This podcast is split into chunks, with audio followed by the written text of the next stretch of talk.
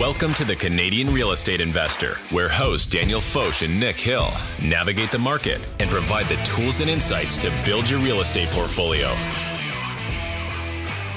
Welcome back to another episode of the Canadian Real Estate Investor Podcast. My name is Nick Hill, joined today and every Tuesday and Friday by Mr. Daniel Foch. And today we are talking about Vancouver's some of Vancouver's new policy that will change the real estate and the development landscape in the lower mainland. Yeah, and we've been talking about these policies. We forecasted a lot of these policies coming in, and we've been advising listeners to watch what's happening in some of the areas that are most impacted by the housing crisis as sort of canaries in the coal mine or leading indicators on what we think could happen from a policy perspective coast to coast seems to be taking place. I'm actually pretty happy that pol- policymakers must have been looking, listening to this podcast and responding promptly to our requests. But uh, but honestly, I mean, it's interesting to see, and uh, we aren't just talking about it. Just you and I, because you know, I mean, you left Vancouver a long time ago, Ugh, like the trader that yes. you are. Oh, come on! And so we brought in the big guns, and we're gonna gonna have a guest today. Yeah, one of our few guest episodes, and and this guy's special. A self-described real estate aficionado. A uh, Is that Van- how you say it? I I don't know. I'm trying to put a little Cool. trying to put a little something on it. A Vancouver realtor, real estate and finance blogger, and this I like this part of his bio. Washed up hockey player and coffee connoisseur. Classic Canadian, the washed up hockey player is just classic Canadian realtor thing to do, right? Yeah. Sounds like a top producer. Must be the cold plunge type of guy. Well, he is a producer. Uh, I'm not sure about the cold plunges, but yeah, looks the type.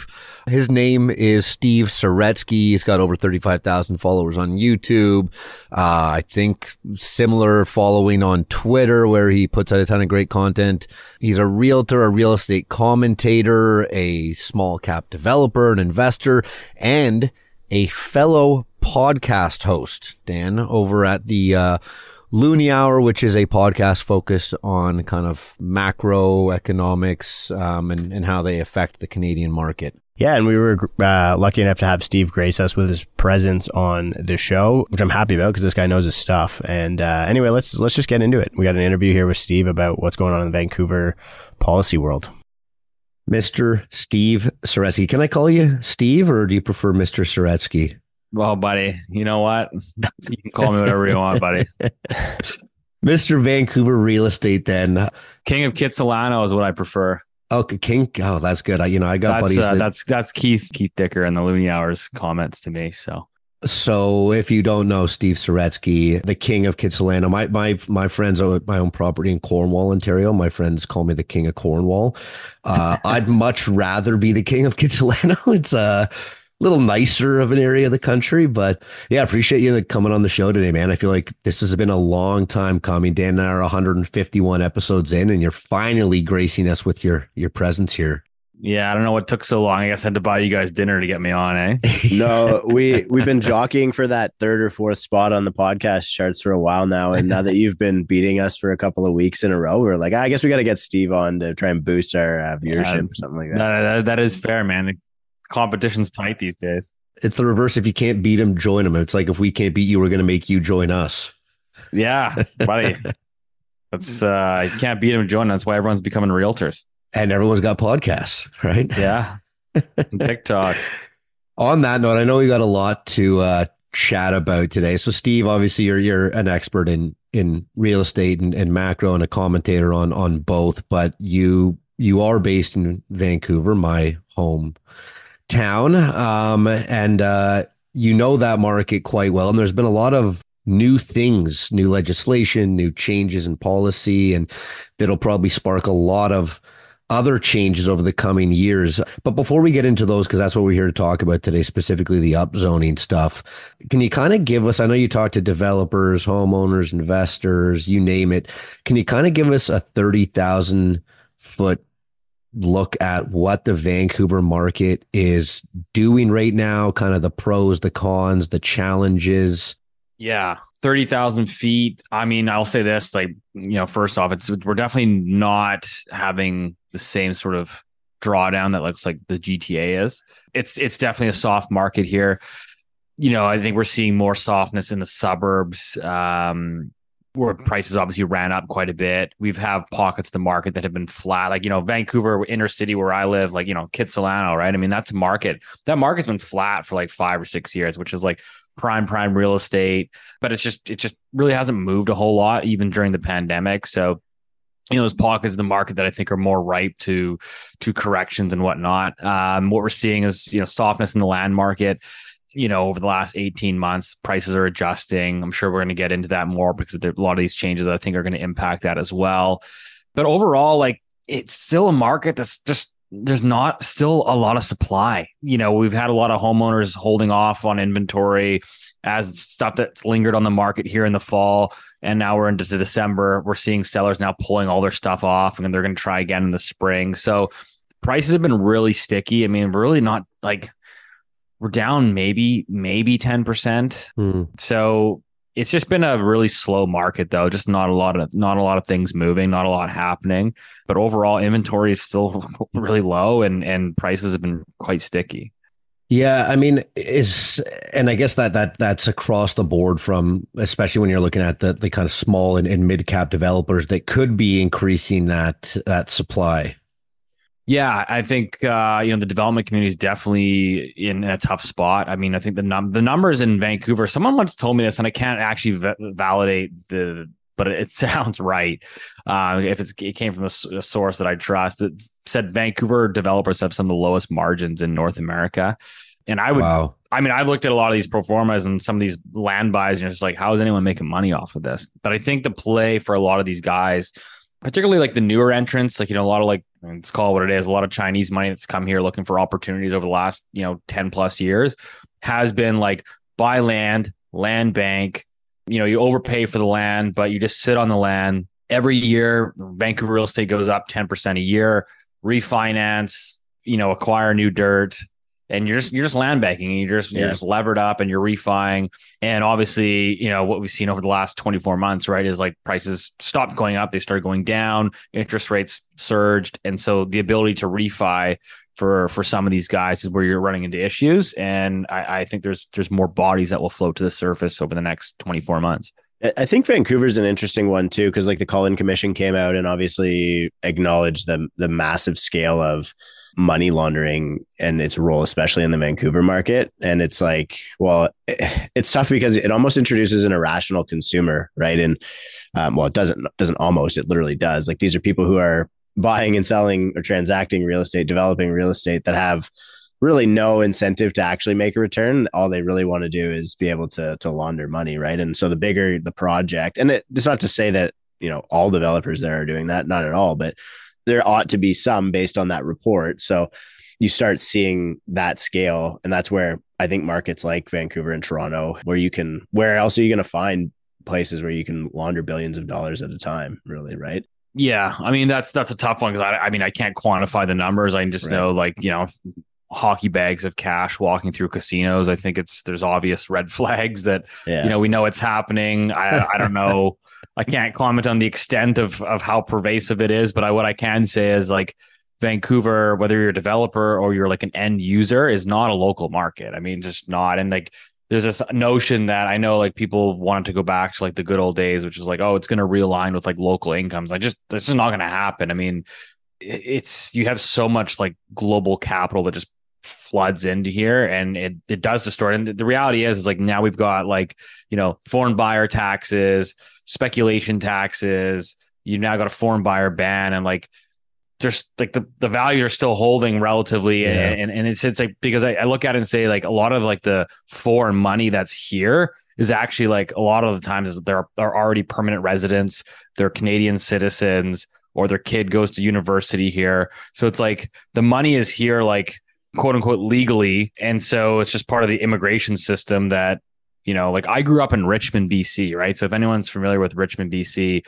I think the population, I believe, is like 60 or 70% Asian now. So it's just like a mecca, right? It's just like, and and you look at that city and it's like there's lots of mega mansions.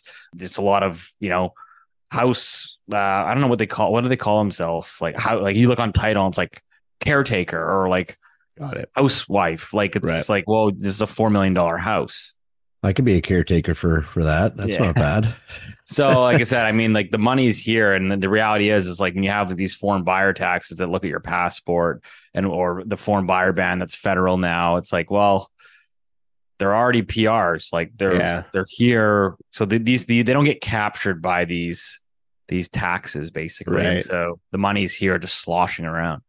Yeah, and I Mhm. think when you examine like the down, like you mentioned, the drawdown hasn't been as severe in Vancouver, and and I'm not as familiar in, as the market as you are, but when we had um, Chip Wilson on here, when when we were out in, in Vancouver and saw you there, he was talking about you know how he likes the market because it's literally supply constrained, and I think we don't really have that in Toronto. Like we like to think it's supply constrained, but it's not really. Like, but in Vancouver, you actually have a, a you know, there's a, a kind of a ring around it on the land scarcity basis, and so that has probably helped drive or or floor the market a little bit when when compared to like you know everyone's like oh the Manhattanization of Toronto. It's like you guys do understand Manhattan's an island, right? So anyway, I, I guess I'll use that to segue to the policy side because it's like, and this is what we wanted to talk about because you did a great summary of the changes that happened in BC and how the province had introduced a legislation that estimates it could provide up to 100,000 new homes near designated transit areas over the next decade. So, can you give us like a high level on sort of what's what's changing out there? Um, because it seems like all of these governments now are trying to race to who gets to put the policy in first, who gets control of the whole thing, or credit maybe if if we end up actually seeing supply come on. Yeah, I mean, I think these are like the biggest changes in the history of like British Columbia in terms of like housing policy. So basically, the BC government, like, so David Eby got in. I've had many conversations with him over the years. I think he's well intentioned. Again, people might agree or disagree with his policies or politics. It's kind of irrelevant. The point is, like, the changes are happening, which is this is a guy that got in to power, I think 16 years after Liberal government was in power. And he, he got in, basically said, I'm going to fix the housing market. And, and so he's taken bold changes to, to, to radically change zoning policy in British Columbia. So basically, what they've done is they've eliminated single family zoning across the entire province of BC. So like any single family lot in BC, if there's a population greater than 5,000 in that sort of area or in that municipality, you can build a duplex. Uh, I think it's minimum three units. So you could have like I think the way the policy reads is like if you have a 2,800 square foot single family lot, which is really small, you can build three units on there legally. So he's basically stripped the municipalities of zoning. So he's saying I think it was by June of 2024 that the municipalities have to update their bylaws to accommodate these changes. And so you know, like I'm here in the city of Vancouver, our standard lot size is 4,000 square feet. So on that 4,000 square foot lot, you can build a minimum of four, yeah, I believe it's four units on that. And from what I'm reading, I'm waiting for some of the the details to come out, but it, it looks to me, and I'm trying to get this quantified. It looks like to me like they're mandating a 1.5 FSR. Okay. Minimum. Yeah, which would be huge, Nice. right? Yeah. So again, people that are listening to this, like it doesn't mean you cannot build single family houses. It just means you can't disallow or restrict people from building three units or four units. And then if you've got a lot size that's larger than I'm drawing a blank here, but That's, bas- that's okay, Steve. Why don't, why don't I go through because Yeah, you, you did a it. really good job at at summarizing this on on Twitter and and uh, there was a 95 page policy report that the BC government put out and you read each one of those pages meticulously. I'm I sure. did. It was uh it was nighttime reading. Nice night. I was going to say toilet toilet reading, but it's a lot of toilet time. We won't get into that. Um, yeah, I don't want to talk about it. So yeah, here's Steve's points from uh, from Twitter I- at X, I guess now. So if you don't follow Steve uh, on Twitter, go go do yourself a favor and check him out there. Municipalities have until June 30th, 2024, to update their zoning bylaws, which you just mentioned, Steve. All single family zoning must allow one secondary suite and or an ADU, an accessory dwelling unit. All single family zoning must allow minimum three units on lot sizes of 3,000 square feet or less, which is fascinating because I was just about before we hopped on, I was about to Google average lot size in in the lower mainland. And at 4,000, you know, all of this stuff is applies everywhere, which is which is great.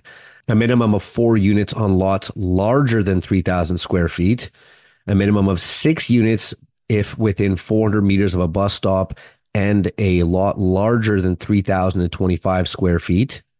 stop me if you want to comment on any of these. Yeah, so I mean, just do- basically, like I said, if you're in the city of Vancouver here, so if you've got your standard law, which is four thousand square feet, and you're within range of that bus stop, um, you could technically put six units on there. Which, again, I don't know how you cram six units on a four thousand square foot lot. That will be very interesting. Uh, I'm sure we can kind of banter on that, but that's so. I mean, my commentary is basically is like just because it's legally allowed, it doesn't mean that you should build it. So yes, from yes, from like a developer builder's perspective, it's more like you're going to have to figure out what product market fit is and figure out where the demand and how the numbers are going to pencil. Because, like I said, I don't, I don't think, you know, selling six one bedroom units at 580 square feet or whatever it's going to be. I don't know what kind of market that there is for that. I don't know. Yeah, well, I mean, the next the next point here might might answer that question at least at least a little bit, which is a minimum of a three story building height. So when you're when you're dealing with a lot size that of that small of a footprint, I mean, four thousand square feet isn't small if you're living in a one bedroom condo in Toronto or Vancouver. I can tell you that. But when you're looking at the building restrictions that a lot of that size allows, there's really only one way to go, and that's and that's up, right? And and is that you know six stories with with two bedroom units on on each or you know how does that how does that look? Yeah, the mo- I think the likely outcome from my perspective when you when you look at that question, and if Steve's talking about them using a 1.5 FSR, is like if they wanted to have more of a neighborhood feel, you're not going to go above 50% lot coverage ratio on a li- likely, so you still have a bit of a back uh, background, so you're not the footprint. Yeah, I think building, it was 50% lot coverage. I think you're correct. Yeah, so 50%, which is so 50% of your 3000 square foot lot, that's a 1500 square foot floor plate and then that's big, right? And then you go up three stories and now that you guys have the single staircase as well, which is another new addition that was made. I think they're still They're looking working at on that that one, single yeah. staircase. Yeah. But I think that I mean I wouldn't be surprised if that becomes policy in six Yeah. to twelve months. can, can you guys explain explain that just for, for our listeners yeah, Means so- egress i guess Yeah, so well right now at uh, Canadian Building Code you have to have two staircases. Uh, and for those of you who remember the episode that we did with uh, Conrad from rehousing uh Conrad Speckert who he's pretty much the biggest proponent I would say about of single staircase so right now in Canada for buildings over two stories you have to have three uh, two staircases a, a regular one and then a fire exit and it's expensive to do and uh and so and, and complicates the design of of the the unit as well yeah, so you could get some of these like some of these buildings could be like a like you know let's just actually engineer this from just just for th- the thought experiment. So three thousand square foot lot, fifteen hundred square foot floor plate. You have a staircase in the middle, and you have a seven hundred square foot unit on either side, and you go up three stories. That gives you your one point five FSR fo- uh, floor space ratio because you're taking 50% multiplying it by three now you're 150% so your square footage of your building is 150% of the square footage of your lot.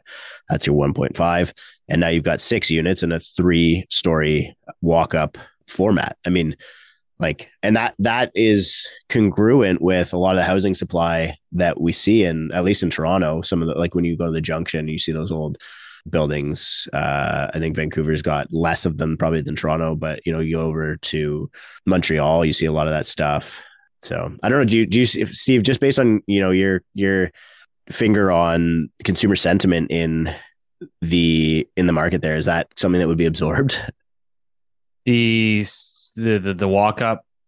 yeah like and if and either as a rental or a condo format Yeah, I like- think so. I think it would be. I, I'd have to double. And again, I'm not like I haven't read the entire like BC building code, so I couldn't tell you because like I know there's some changes that are happening there.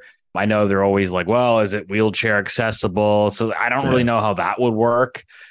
You know, so again, I think there might be making some tweaks to that. I know they're talking about tweaking bathrooms; so they're more wheelchair accessible. Like, I, it's like there's so many changes happening; it's hard to sort of quantify. But the big to sort of summarize it, I think Ravi Kahlon, who is the BC housing minister, who was appointed by David Eby, the premier, is I think that he's got things pretty dialed in. I think he's got, I think he's got quite a bit of consultation on all of this. I think he understands what needs to be done, and I think that's why they're making the speed uh, of these changes. So yeah I, I think they'll figure it out. Yeah, I guess, and that that's a great segue to kind of the next question here. And uh, again, Steve, this this question kind of stemmed from a from a tweet I I, I pulled from you, but also um, just something I'm curious about because we're seeing a lot of this with with uh, with MLI Select projects across the country. So in Vancouver, development land on a value on a dollar per buildable square foot basis have been in steady decline over the last 18 months, and the introduction of an unprecedented amount of density now in the transit oriented areas of the city, right? So, those arterial roads close to the subway lines, the SkyTrain out in, in beautiful British Columbia, that will put further downward pressure on that dollar per square foot land price in the short term. Can you explain that? And then, and I'm not going to ask two questions. We just had a, a user yeah. chirp us for asking more than one question, but I have a follow up question after that. So let's talk about that. Yeah, that tweet's from Dave Taylor at Colliers. He's a big land broker here, so uh, give him a shout out there. But uh, you know, I think that's that's you know, so land values have been declining. Obviously, interest rates going up, development pro formas don't pencil, so land values are naturally slowly adjusting. The thing with like this massive upzoning. So not like the single family stuff where you can do, you know, triplex, fourplex, sixplex, but like the the high density now that's been mandated around SkyTrain stations. Uh, you know, you're within 800 meters of a SkyTrain station. The city has to allow a minimum of eight story buildings. So what you've done is basically like Vancouver, right? Is to Chip Wilson's point is like it's a land scarcity market, right? You've got mm. these geographical constraints. And so the way the developers have made money over the last 20, 30 plus years has basically been like buy land, sit through a very painful rezoning process, you know, deal with all the politics and the BS that goes along with that, which could take you three, three plus years to redo, maybe even in a lot of cases longer than that. And then once you rezone like these, you know, four single family houses into, you know, a 12 story condo building, you get this land lift and that's how you make your money right? So like that's how you made money as a developer. But now you've just opened up the floodgates and says there's all this land now that can be hypothetically redeveloped. It, it has to be zoned zoned already for it. So you don't have to go through all the headache of of dealing with this the, the politics of getting something rezoned. And so as a developer you now have a lot of options. Like you've got you can kind of just pick like well what site do i want to develop? Like what's going to be easiest for me? And so i think moving forward the way to be making money for these developers is actually going to be changing which is like can you build and can you manage your construction costs? Can you execute on construction?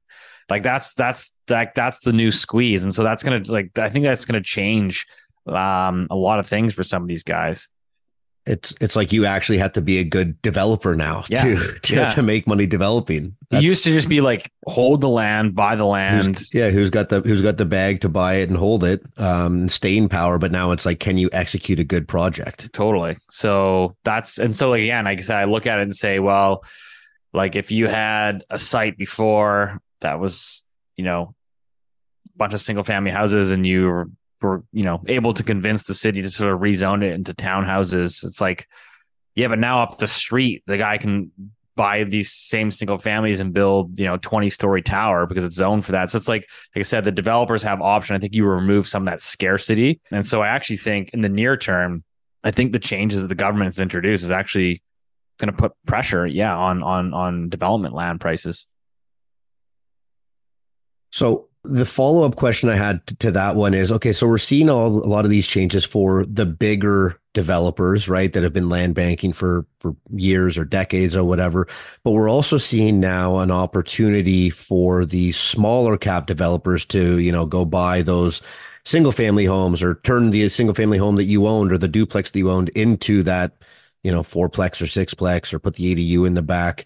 Do you how like what do you what do you think the adoption is going to be like for for both the small and mid cap developers and then and then some of the big boys that are that are all facing these these changing policies um all all quite quickly as well.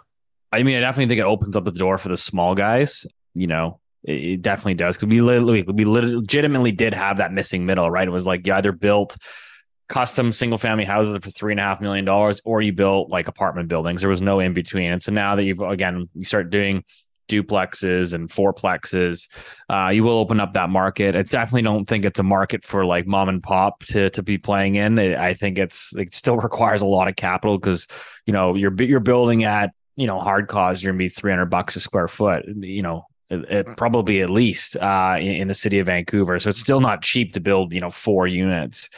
But I do think it's it opens up the door and it gives people other options, right? So instead of having to buy a one bedroom in a high rise, it's like, well, maybe you can go buy, you know, a one bedroom ground oriented dwelling unit or a two bedroom. So I, I, I definitely think it's just gonna. I think it's gonna open up the supply taps, but I don't think it's gonna have the immediate impact that everybody thinks it is going to have. Yeah, I think the uh, the unit economics of construction need to improve before like you need to see construction costs be deflationary eh, before like the numbers do, still don't work. And we in in most urban areas i mean you are seeing purpose built rental housing starts increase in a lot of markets just not your toronto and vancouver. And it's because the land costs are just so high because there's some somebody else willing to pay more to use it for a different purpose than than what a developer someone with a hockey bag full of money. Yeah and, and until yeah and so i think until that changes i don't know if you'll necessarily see it. I think uh, to me though it does show and, and we've talked about this a lot on the podcast just how we think you know eventually everywhere in Canada or most places in Canada will all be upzoned uh, at this point because I think they were just they they waited so long to solve the housing crisis and now they're playing catch up. And yeah that that blog uh, that came out I think called you just said here comes the kitchen sink or whatever. And it's clear like that's what they're doing. They're literally just trying to catch up here with policy. I don't know what the outcome will be, but I think it is interesting and just maybe would love to get your take on it as well. Do you see this creating opportunity? Like, you know, when you say for for small investors, most of our audience would be smaller investors who are buying these infill sites and, you know, ma- making an effort to um to convert them to multiplexes, build a sixplex, whatever it is. And we've been saying for a long time, I really think this is the coming opportunity. Fortunately, we were right, right? I was like, everything, everything's gonna be upzoned in a year, and and I was, you know, and and it actually happened. So, are you seeing any any of those happen? Any of those opportunities actually pencil in your market yet? Um, and if not, like, how far do you got to drive to to find one? I think the numbers are still tight. I think you brought up a good point, which is like again, just because we chatted about earlier, but just because you can build it doesn't mean you should. So yeah you know, like multiplex in like Vancouver's west side, like Nick, like in Point Grey. Like just because you can build four units in Point Grey doesn't mean that you should build four units because highest and best use is still a brand new six million dollar house. Six million? Come on, that's cheap, man. Yeah, yeah. Okay, more like eight. yeah. That's that's the best use, right? So like those numbers are just probably never gonna pencil. But I but think I mean that would be that would be I feel like very geographic market specific, right? Like no one's going to yeah. go buy a, a, plot of land in the bridle path here, which would be our really our maybe our one of our only comparable maybe Rosedale, Forest Hill kind of thing, and and go put a a four unit building there, right? I mean, one the NIMBYism would would explode, and uh, you don't think you could two, charge it, a premium for living in a fourplex beside Drake? Yeah. hey, maybe, maybe, I don't know, but I, I doubt it. This is what I'm getting at. So, so yeah, I mean, I think outside of those those essentially ridiculous pockets of of land that we see in both of these places, do you see it like creeping into, you know, like kits, for instance? I feel like kits would kits would adopt well. something like that, right? Like, yeah. Yeah, yeah, kits kits will do well. It's already like it's got a vast array of like various density and, and demographics and stuff. So I think kits kits is where I think you'll see uptake. You know, east side of Vancouver.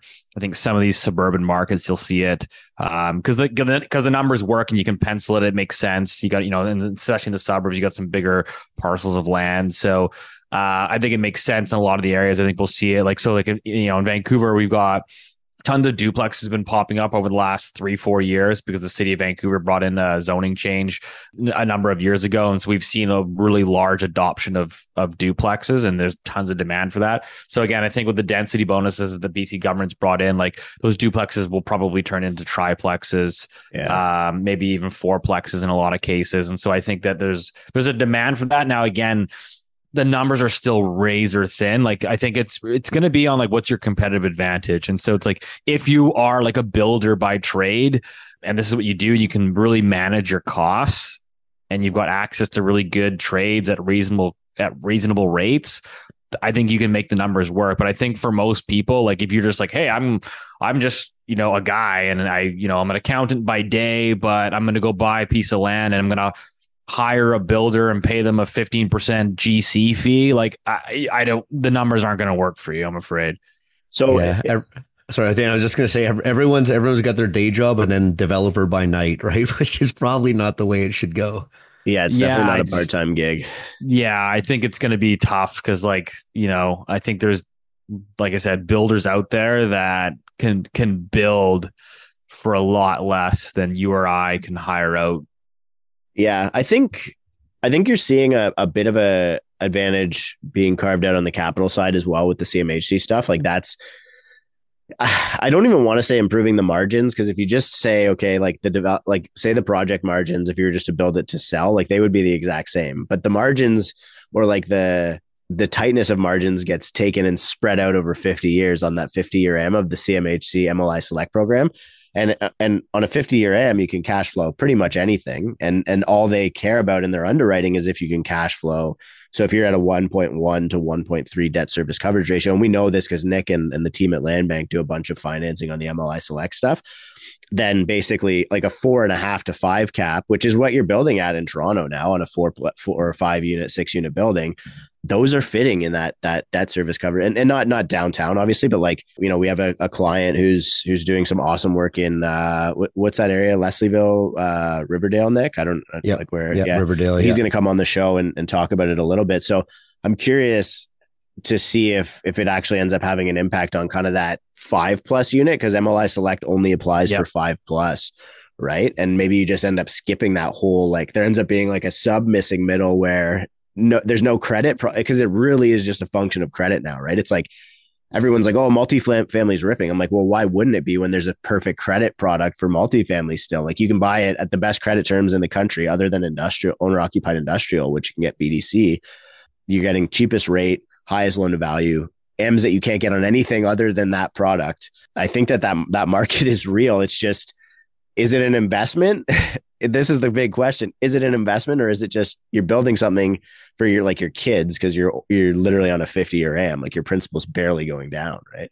Yeah i mean i think like i don't think rental would be built period in vancouver unless you didn't have the cmhc mli there mli select you're right? I mean you're building what 95% loan to cost 50 year ams 10 year debt dirt cheap like that's that's how the numbers pencil. And so i i yeah i think to your point, I mean, yeah, it's interesting. I mean, that gets into time horizons and what what why you're investing and what you're like why are you holding this asset right? I mean i talked to some families in in in vancouver here you know and you know extremely wealthy families and they own like they just went out and bought like an apartment building on the east side you know 1970s construction. I was like huh. I was like i was like what did you buy that and he's like oh you know it was like a th- like a three and a half cap. I'm like huh. Like I was like, that does that seem like a good play to you? Like, what's your plan on that? He's like, no, we just we just buy and hold. We're just sitting on it. We're just looking to protect our wealth over time, and we feel yeah. that you know this three story building uh, on the east side eventually will get rezoned for you know 10 story 20 story 30 story and and so it's covered you know, land play yeah, it's just a covered land plan. That's just how they look at it. Like, like you know, they that's their time horizon is kind of indefinite, and they just look at Vancouver as a geographically constrained market that, yeah. uh, you know, has a lot going for it. So yeah, I mean, wealth. It really comes down to wealth preservation versus wealth creation, right? Yeah. They're they're very very different yeah. things. I mean, going back to the interview with Chip Wilson, right? He was talking about his his real estate portfolio in a hundred years yeah. and I'm trying to figure out how to make money in the next two years. You know, like next six months would be nice, but uh, you know, I mean, we we all know real estate is is a is a long term play, but when you're buying something if, with with millions of, worth millions of dollars that doesn't produce as much money as like a you know a, your most standard basic GIC or something like that, there's a very very small market of people who can essentially get away with with with doing something like that. Yeah, I think that's that's the difference, right? And like you'll see, like most builders, I think that are going to do these multiplexes. They're going to be guys that are trying to make money today, right? It's like yeah. I'm going to build it, sell it, get in, get out, and move that cash to the next project and just keep recycling. So they're, you know, again, they're playing a different game than, you know, one of your listeners that says, Hey, I just want to buy a single family unit or single family house, tear it down and build six units and finance that with 50 year debt through CMHC and have it as a long term rental play. Like it's a very different mindset. Yeah, I guess the people who are doing that would be, you know, the, and I know the takeout rules have now changed as well. I think you've got to wait two years with a certain um, correct me if I'm wrong here, Dan, but two years with like a CMHC approved lender before you can before you can do a takeout. So the takeout rules have changed if you're going to be trying to well they're trying know, to slow the down BRRRR the, method. Yeah, they're trying to Yeah, slow down the like the uh yeah the people Get in and get using it, out. yeah as a Exactly right. As as they should. Um, I mean, look, it's still a great still a great product. I think it's still going to have a, a meaningful impact over the next several years on the on the housing crisis, especially in both of our prospective markets.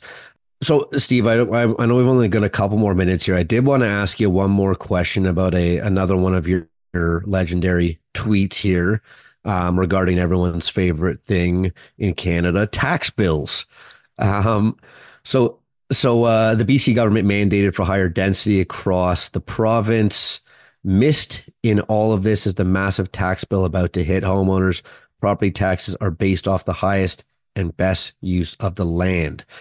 Can you explain that? Because that, I mean, that that we're already taxed like crazy here. I mean, and we don't need to go into the politics behind it, but what what did you mean by that, and how do you think that'll affect the the average person in in Vancouver with these new changes in legislation? Yeah, no, that's a good point. I mean, just to kind of context it, I like the tweet was never about like the equitable taxation and what's right or what's wrong. The Yimby crowd was, you know, jumping down my throat. And uh, I think, you know, those people, some of them are just insufferable. But um, yeah. ba- basically, how it works is so, you know, and, you know, for the listeners that are maybe in Ontario aren't familiar with our tax system, is every year the BC assessment, or, you know, basically they're an arm of the BC government. So the BC Assessment Authority assesses the value of your land and your home every single year in in the summer and I think it's in July of every year. And so their rules state that they assess you based on highest and best use. So if you own a single family house that is now within 300 meters let's say of a SkyTrain station and you can build, you know, I don't know, 12 story condos, is they're going to assess your land based on well what's the land worth now? Like if you, it was a single family house that was its best use but now its best use is basically a mid-rise condo building. The land value has to change. And so basically is your property taxes which are set on a mill rate they're going to adjust. So you're going to end up paying a larger larger portion of your tax bill if you're again if you get that upzone. Now i would argue that seems it's going to strike a lot of people. It's going to catch a lot of people off guard. So there's people going to be like, "Oh, I can't afford this tax bill. I got to move." You know, at the same time, it's like, well, hey, you know, you did get a free land lift from the BC government, so like, should you pay more property taxes? I would argue, yes, that seems fair. Yeah, but I, the point being was just that I think there's going to be a lot of homeowners that cut off guard.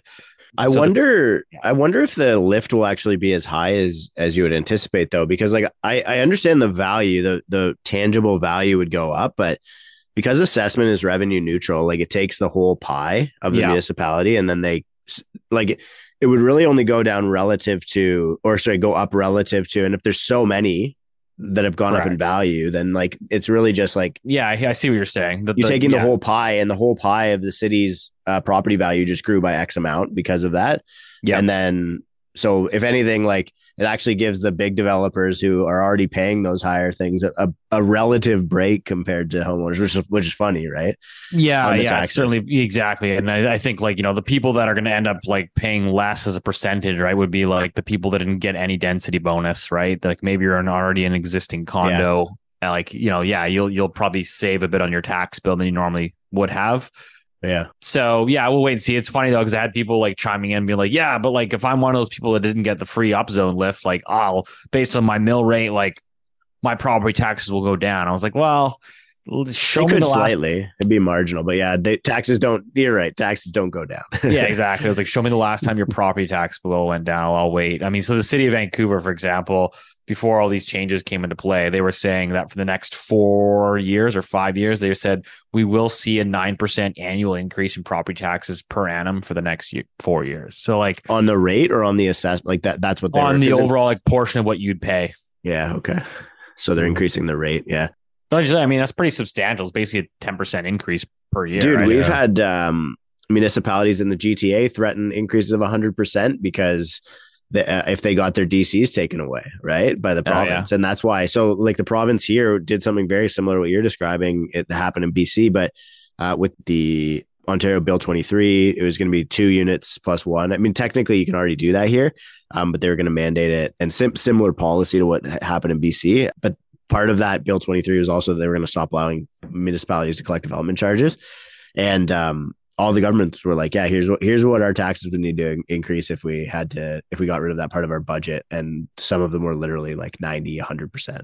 That's what their tax rate would have to increase by. Crazy.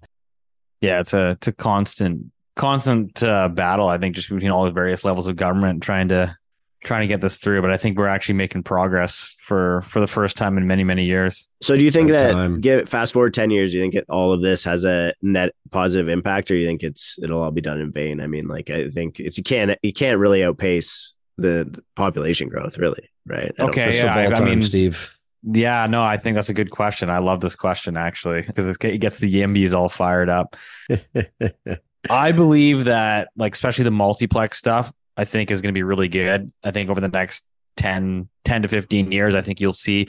But what I think, I think what you see is like instead of house prices going up, let's say 10% a year, it's like maybe they only go up four or 5%. Yeah. Like, but like the reality is, it's like, I laugh when these CMHC reports come out and say you need to build like 3 million units by 2030. And it's like, okay, they say that because they said if you get to the 3 million units like prices will have come down by like 20% or something like that and it's like show me a developer show me private money capital that is going to invest capital in a market where prices are actively declining every year yeah you're and, not going to get. And they would be they would be the ones actively declining it, right? Because right. they're investing in. Yeah. Oh, I can't wait to build. When I'm done this project, prices will be down another ten percent. It's yeah. like you know, it's it's like yeah. people don't live in reality. I mean, like I said, even if you're a developer, I mean, at the end of the day, it's like you're typically relying on bank financing, right? So as a developer, it's like, oh, I want to build a 20 story high rise, but if I can't sell 65 percent of the building you know, I, I can't put a shovel in, even in the ground before the bank will give me money. So it's like, and the bank ain't going to give you money if there's, you know, if they see prices are actively declining. Yeah, for sure. So yeah, I think that's probably a good place to uh to call it. Um, Steve, really appreciate all your uh your insights on on all this stuff. I'd love to keep chatting, but you've got a interview to get to or a YouTube video to make or some some real estate to go sell, I'm sure. For all our listeners that don't already follow you or listen to you, where can people find more about you? Yeah, just add Steve Saretsky. He's super active on Twitter. Um, I also write like a well, YouTube, Substack. Um, those are probably like the three main things I'd point people to. Not you're not pointing to uh, TikTok where you point to other stuff. You know what, man? I haven't actually got on there. I saw you just crushing it, and I said I can't compete with that. So I just bowed out. Yeah, it's good, man. It's of all of the places where the audience is the most savage, TikTok is it, man.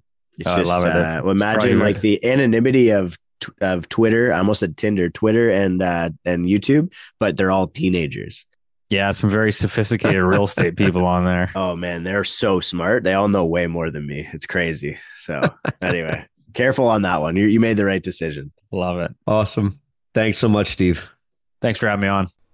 What a beauty that guy knows a thing or two about real estate, I'd say. Yeah, you, you know what? It it'll be fascinating to see how it how it all plays out over over the next few years, both in, in kind of the leading markets in Toronto and in Vancouver and the surrounding markets, you know, the Burnaby's, Richmonds, Hamiltons.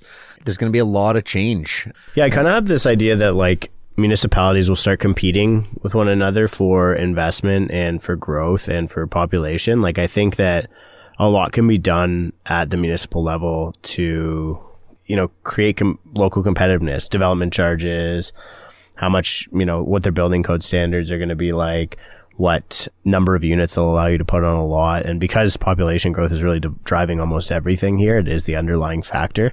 How different municipalities respond to that could really change it could completely change the, the entire outcome of what happens over the next little bit. So anyway, um, you know we're going to talk about this a hundred more times, so we won't belabor it now. Um, but before we wrap up, I guess check out the course. Yeah, check out the course. Uh, if you're listening to this when it's coming out, Christmas is literally in a few days. So happy holidays to everybody.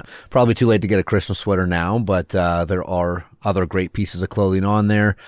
Check out the course. We are opening up a different module with uh, with a different offering for much more focused on kind of beginners. So if you didn't feel like you were ready for the the big course and the big ticket and the Like, I big mean, ticket exactly yeah. There's a there's a much smaller barrier to entry course full of value probably i don't know dan what do you think 15 hours worth of worth of stuff Yeah, about there? 15 hours, yeah. yeah and if you have any questions about that or honestly any questions about anything else reach out to the show the emails in the notes.